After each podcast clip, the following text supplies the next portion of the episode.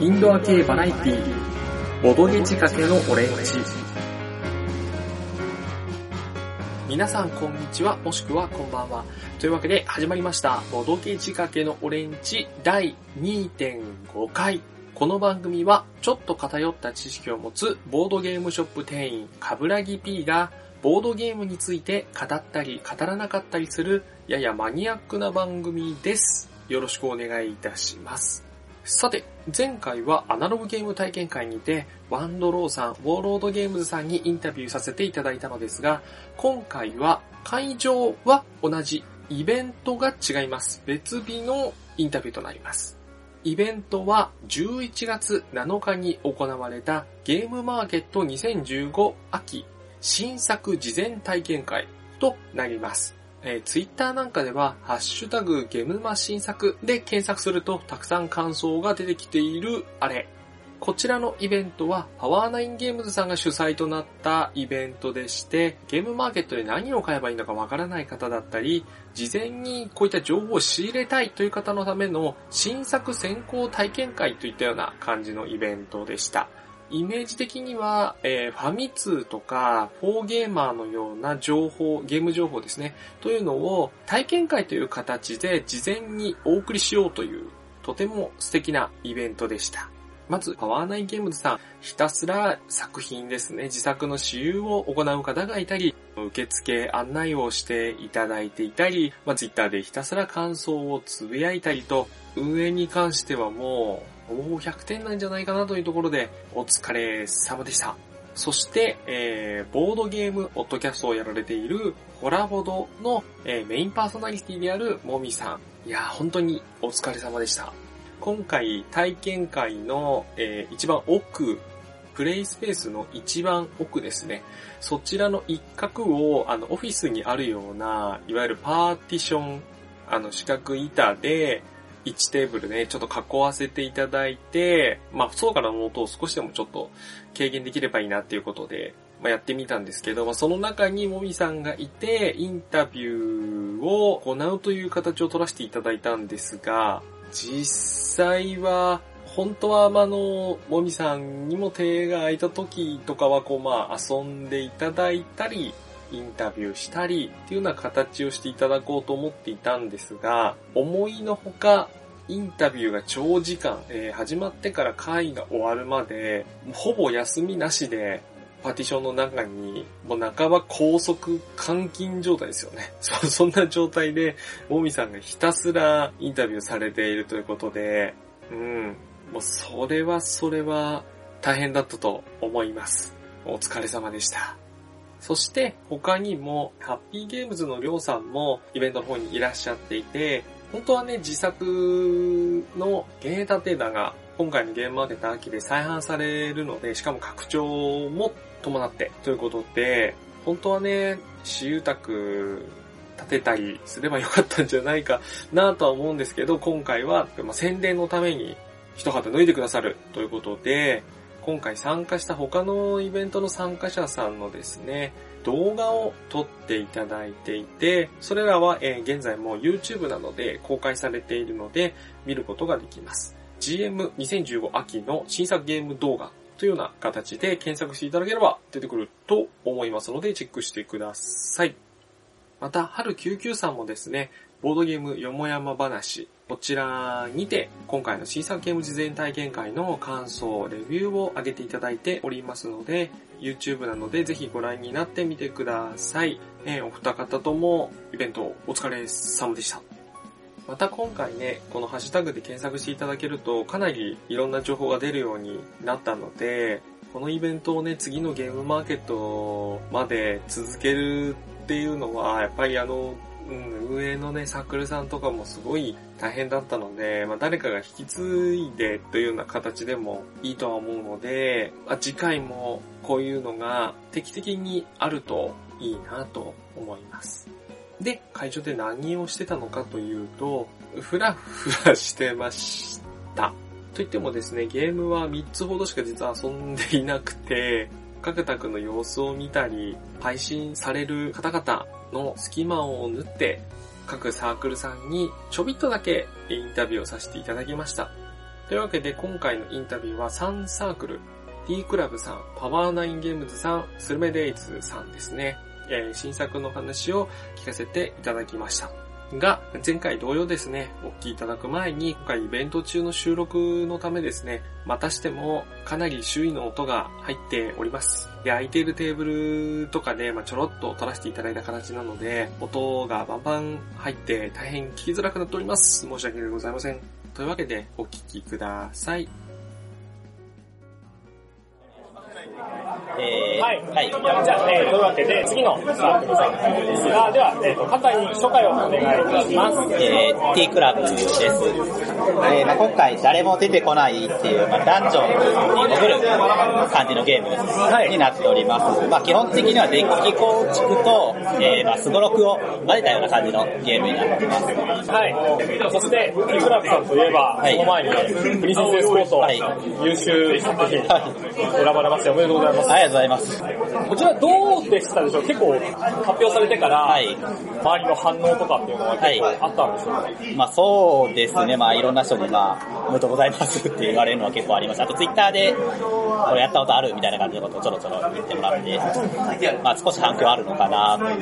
まあ、感触として、はい今回そのゲームマーケット大賞というのがあって、はうちらの作品、はい。いけるかなみたいな、その自信のいや、全く、全くなかったです。まず一次選考でまあ出てきた時に驚いて、まあ2次にはないなくなってるだろうと思って2次に乗ってるのを見て驚いて、みたいな。で、3次はもう絶対の、さ最終には残らない、絶対残らないってメンバー3人いるんですけど、メンバー全員で言ってて、まさかね、サークルカットよりも大きく、あー。あの、パンフレットの最後の方すね。カタログにね、乗るっていう、なかなかいけなかったんですけど、そんな中で期待がちょっと皆さんの中である中でも、しかもダンジョン探遺跡探索っていうのをテーマで、今回こんな感じで誰も出てこないっていうタイトルではい。出てるんですけど、はい。こちらのゲーム、えっと、ターゲットというか、まあどんな人に遊んでほしいな、みたいなっていうのはあるんでしょうか？そうですね、まあ結構あの難易度はかなり高めになってるんで、はい。もうあの、ゲームとしては協力、協力では一応ない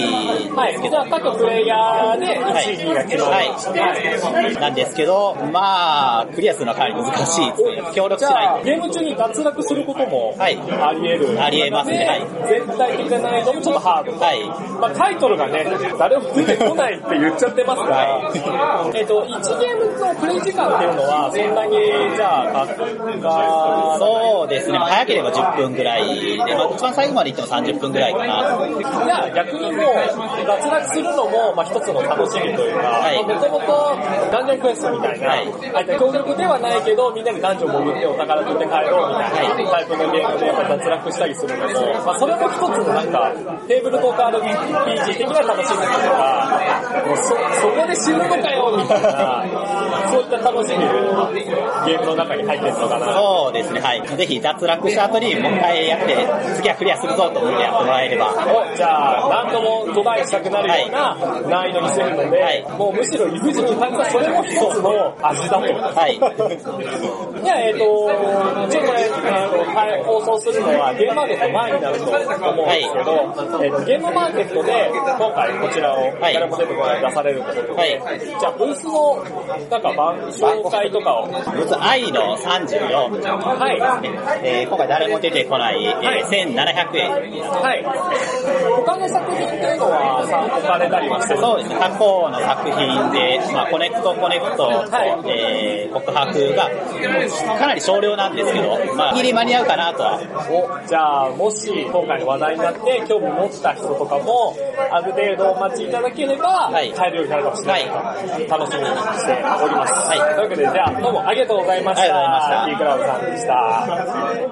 さんでした。ざっくり取らせていただきます。よろしくお願いします。はい。というわけで、えっ、と、次の卓にやってまいりました。では、えー、自己紹介をお願いします。はい、えー、パワーナインゲームズティミーワークスの、えー、エイトと申します。よよろしくお願いしろしくお願いしま。ますす。はい。では今回のゲームマーケットで出される新作のボードゲームがあるということで、はいまあタイトルなどを教えていただければと思います。はい、今回、えー、頒布しますのは、えー新作、御用達というゲームになります。はいはい、一応、パワーナインゲームズ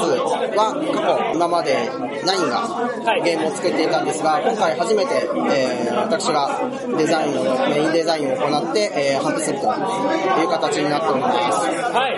えーどんなゲームかと申しますと、えーストーリーとしては、大体江戸時代の商人となって、一番地位の高い御用達の、えー地位を競い合うというゲームで、手番でやるのは1個だけです。自分の競りのチップですね。えー各自プレイヤーがチップを持っているんですが、そのチップを置く、これだけになっています。で、全員が自分の手持ちのチップを置いたら、えーで、そのチップの数字を、え1つずつめくっていって、数字が高い人が、えー例えば商品を手に入れたり、えースタートプレイヤーマーカーを手に入れたり、その商品で勝利点を手に入れたりなどなど、いろんな権利を手に入れることができる、えーというゲームになっています。はい。というわけで、まあ、なかなかね、ラジオだと世代がすごいしにくいんですけど、とにかくね、今回あの、まあ、気になるポイントとしては、イラストですね。ただの商人ではなく、まあ、イラスト的に全部、いわゆるなんていうんですか、動物バージョンというか、そうですね。進化ですかね。はい。えーイメージとしては、鳥獣戯画。えーはい浮世絵の動物を擬人化した絵ですね。アートワークのデザインは、あの、有名な長谷川鳥さんに、えー、いただいたので、イラストディレクション的なことはい、違うんですけども、アートディレクションは長谷川鳥さんにやっていただいたので、遊ぶ段に関して、例えば、えー見にくいとかいうのは、かなり軽減されていると思います。はい。ではですね、次に、じゃあこちらの御用達、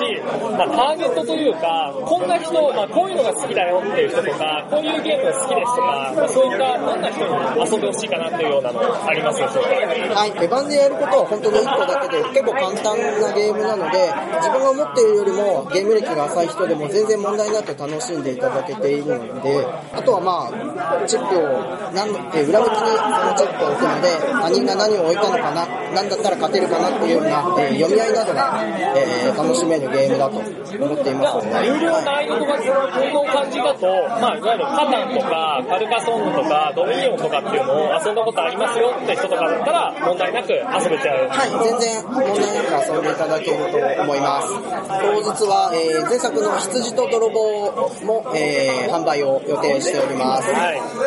J5、はい6のブースでお待ちしております。ただいま一応、えーこの御用達だけですね、はいえーだけですが予約の受付も行っていますので、えーぜひお越しいただければと思います。はい。では、どうもありがとうございました。はいありがとうございましたパーライゲームさんでした。はい。というわけで、えっと、本日のゲーム会の方も、ほとんど終終了間近ということになってきたんですが、えー最後にインタビューさせていただく、えーサークルさんをご紹介いたします。では、あの、サークルさんの方から自己紹介をお願いいたします。はい、えー、スルメデイズというサークルですね。今度の2015年秋から、えー、新しい新規サークルとして参加させていただきます。はい。あの、ツイッターの方のアイコンも、スルメが、ちょっとゆる、ゆるキャラそうですね。テイスト的にははいま、漫画なんかも最初の頃ちょこちょこ載っていて、ちょっとどどういうサークルなんだろうって。なかなか、あの、はい。最初の頃、なんか出すよみたいな、なんかゲームを出すっぽいくらいの情報だったんですけど、なんかあの、ボードゲームあるあるみたいなのが、はい。始まったり、ちょこちょこ出てきて、と思ったら、突然、3作品、3タイトルですよね、はい。今回。新作3つです。はい。出ることになって、結構僕もツイッターを拝見させていただいて、驚いたんですが、ありがとうございますはい。であとその3タイトル、はいちょっと簡単にご紹介いただければと。はい、えーと、3タイプですね。当サークルの、えーと、モットーが味のある毎日をっていうコンセプトでして、まあ、はいスルメデイズっていう名前になったんですけれど、はいまあ、えーと、ゲーム普段遊ばない方でも簡単に手に取って遊んでもらえて、遊んだ後仲良くなれるような簡単なゲームを、え3つご用意しております。で、1つ目がまず頼めないっていう、えーカードゲームですね。こちら2から5人を遊べる、10 15分ぐらいで遊べる手軽なカードゲームで、はいえ居酒屋でメニューを注文して、お会計を人に押し付けると。まあ、こっちになりますみたいなイメージのゲームですね。えー、100円から900円のメニューを注文して人にいっぱい押し付けたら勝ちという盛り上がれるゲームです。はい。えっと、それから2作目が I My Favorite Scenes と言いまして、えっと、大体これは30分から45分ぐらいだと思うんですけれども、はい何も書いてない手札に、隣の人から書いてもらったお題で、それを手札にして戦うカードゲームです。コミュニケーションタイプの そう、そうです。はい、ありゲームがとうございます。ですよね。コミュニケーション系なんですけど、しっかりゲーム性もありまして、まあ、そのですね、まあ、人に例えば好きな映画とか好きな漫画とか、まあ、もっと狭いところ行くとどんどん面白いですね。好きな電車とかを聞き出して、それを使って遊ぶっていうゲームなので、終わった後にすごい仲良くなれるっていう。そうですね。今回のゲーム会の方で盛り上がってたみたいなんで、ちょっと拝見させていただいてたんですけど、はい。個人的には、あの、どちらかというと、もしかしたら、あの、友達同士とか、身身内的な集まりとかだとかなり楽しさが倍増するんじゃないかなと思って。まさにその通りですねまあ、かといって、あんまりその、本日ゲーム会で初めましてっていう人たちでも、まあ、集まって、このゲームの最初とかにこう遊ぶと、あ、意外と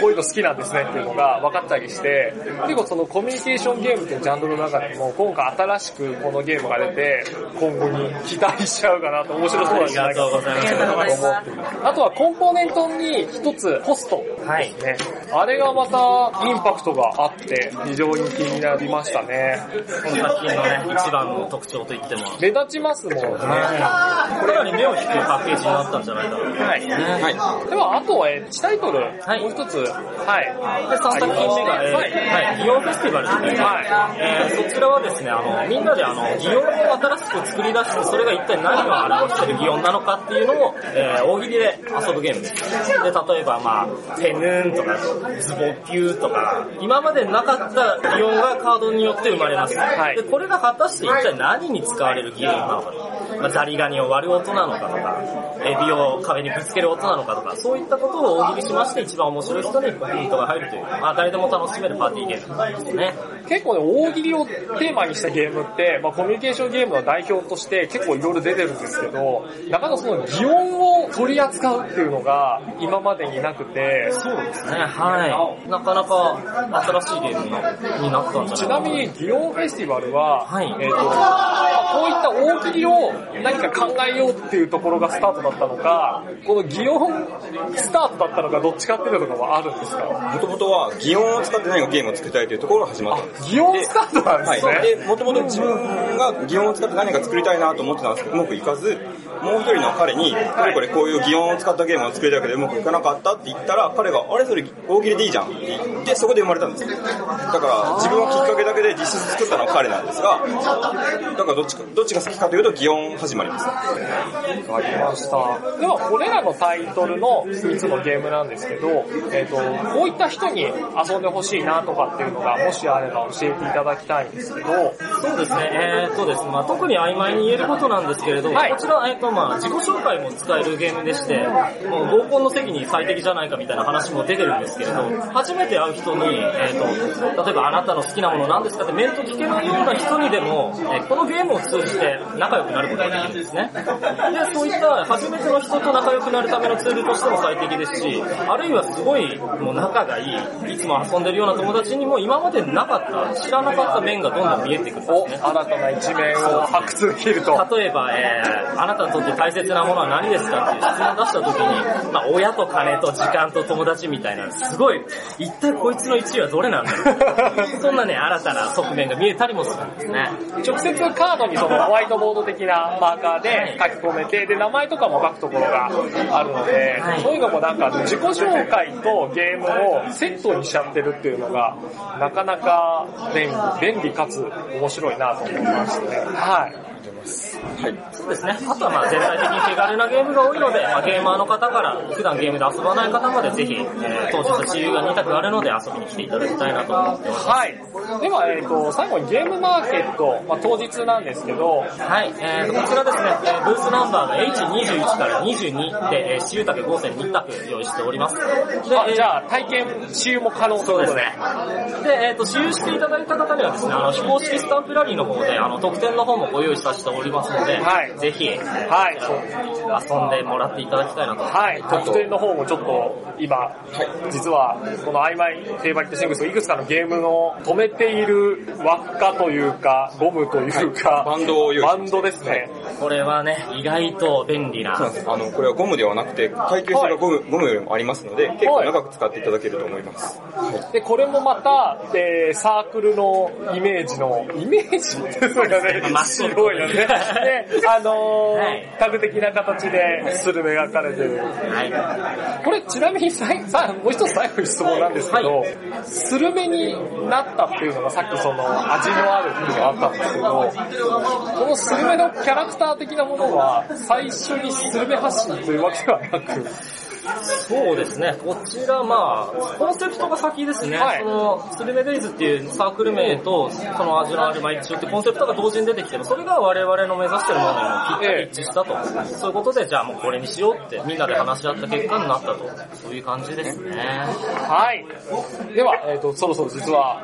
会の方も終わりが近づいてるので、はい。で、ちょっとあの、すいません、お時間取らせていただきまして、はい。で以上、スルメデイズさんでした。当日遊びに来ていただければと。ぜひ遊びに来てください。はい。では、ありがとうございました。ありがとうございました。はい。P クラブさん、パワーナインゲームズさん、スルメデイズの皆さん、貴重なお時間をありがとうございました。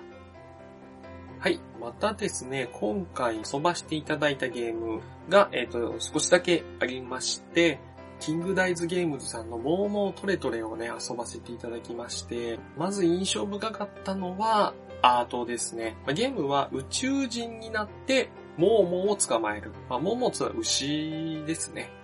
で、まあ、あの、そんなに複雑なルールではないので、子供から大人まで男女問わず、家族でも友達としても気楽に遊べるよっていうようなカードゲームだったんですけど、まあ、牛、宇宙人がね、牛を誘拐するっていうのは、まあ、もともとのそういうの好きな人はね、キャトルミューティレーションと言われてる現象なんですけど、こちらはですね、あんまり、あんまり Google とかで実際どんなものか調べていただくとですね、結構えぐみのある現象となっております。まあ、全然ね、そんなことを感じさせない宇宙人の遊びみたいな、まあ特にね、このさらわれる牛カード、まあ僕らにとっては勝利点となるカードなんで、どんどんゲットしていこうという牛のカードがですね、ノーリアクションなんですね。えーカードのイラストがですね、たった今吸い上げられてるよと、もう地面から浮いてしまって UFO の光に吸い寄せられてるぞっていうとこなのに、何ら、えーリアクションをしていないという。またこちらですね、えー T シャツであったり、もしくは主題歌とかが、えー用意されたりしていてですね、なんかね、このゲーム作りをね、イベントとして普通に楽しんでいるような感じがして、非常にいいですね、と思いました。ゲームの流れとしては、場に出ている牛のカード、こちらに数字3とか4とか5っていうのが、えー書いてあるので、手札にある0、1、2、3というような数字が書いてある宇宙人のカード、これを組み合わせて場に出ている欲しい牛の数字と同じ数字のカードを出すことで牛が取れますよと。で、それで将棋点を集めていくゲームっていうのが基本の動きですね。まあ、それに加えてですね、えー数字のプラスマイナスを増減する特殊なチップが用意されていたり、まあ、こちらそれだけではなくて、プラスマイナスで手札から出すカードの数値を増減するチップがついていたり、手札のね、組み合わせで足し算引き算で数字を作るんですが、まあ、その使えるカードの枚数っていうのが、ラウンドごとにえー変わってしまったり、あとは、えーバッティングゲームの要素があるので、えー数字が被ってしまうことによって、うまくいかなかったり、逆にいい方向に働いたり。あとは、牛を、えー揃えるときに組み合わせによってボーナス点が入ったり、というような要素も入っています。ただね、そんなに複雑なゲームではないので、まあ本当に誰でも楽しめるゲームになっていると思います。えもう一本、シンガリハットさん。えー前回ですね、本能寺というゲームを出されたサークルさんですね。こちらの新作500円カードゲーム、お買い得ですね。目白押し。ゲーム自体はもう非常にシンプルなんですが、まあ、特にですね、麻雀を知っていると理解が早いかなというような内容になっていました。えー、カードはですね、木の枝に目白が1は止まっているもの、2は止まっているもの、3は止まっているものに加え、それぞれのその1話、2話、3話の目白のカードには3種類柄には、えー、確か梅と桜とみかんかなっていうのが枝の先についているので、それらの組み合わせで、えー、いわゆる役というかセットというか、まあ、作って、まあね、あの、今の聞いただけでね、若干その、麻雀知ってる人は、おや、これはって思うかもしれないんですが、まあ、あの、単語としてね、メジロンという言葉がありまして、まあ、とにかくメジロンと言いたくなる、まあ、そんなゲームです。とはいえね、麻雀を全然知らなくても遊べるし、特にアートに関しても麻雀っぽさを極力減らしてるような印象を受けているので、まあ、間口を広げることに関しては成功してるのかなと思います。価格も安くて難易度に合わせてルールが2種類入ってるということだったので、場合によってはその、ね、犯人は踊るとか、えー、猛牛が倒せないとか、そういったあの、ライトなカードゲーム、ゲーム界の初めだったり時間調整で遊ぶような、初心者の入り口としておすすめのライトゲームですね。よく遊ばれるね、人気ライトゲームの中の一つに、これは狙えるんじゃないかなという期待もしております。そして最後に遊んだのは、ワンモアゲームさんの新作、ビッターズ。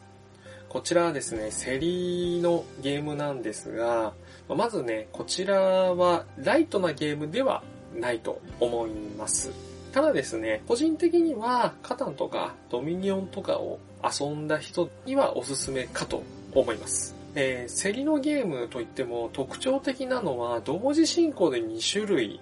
何を言っているんだと。まあ、こちらですね、ワーカーによる競りとコインによる競り、両方同時に行うようになっているんですね。まあ、ワーカーとコインで競りを行う上でこの2種類両方でうまいことを勝っていかなければいけなくて、まあ、どんどんコインを獲得していきたいんですが、えー、それとは別に